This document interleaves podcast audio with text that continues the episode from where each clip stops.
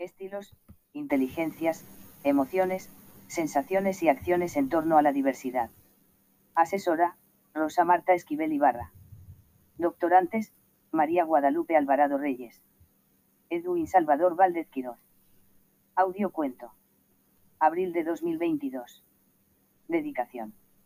Había una vez un grupo de alumnos que tenían cuatro años conviviendo, pero en ese grupo había un alumno en especial, su nombre es Brandon, pues él tenía discapacidad intelectual moderada severa, su condición hacía que fuera muy inquieto, pues se comía la comida de sus compañeros, les pegaba, no seguía indicaciones por parte del maestro, se salía del salón de clases y en ocasiones hasta de la escuela.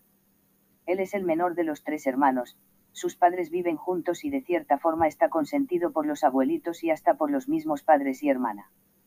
A Brandon le costaba mucho trabajo concentrarse en clases, en años pasados sus maestros y compañeros no lo toleraban, creían que era un niño problema, que tenía mala conducta e incluso que no estaba educado bien por sus padres.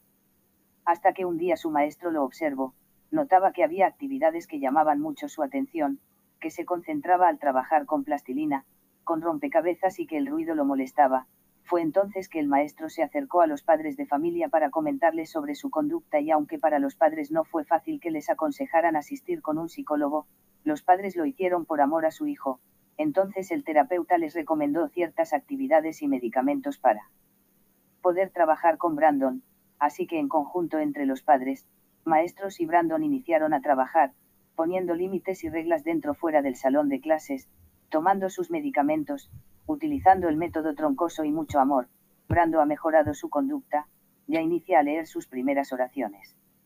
Él es un ejemplo de compromiso para salir adelante.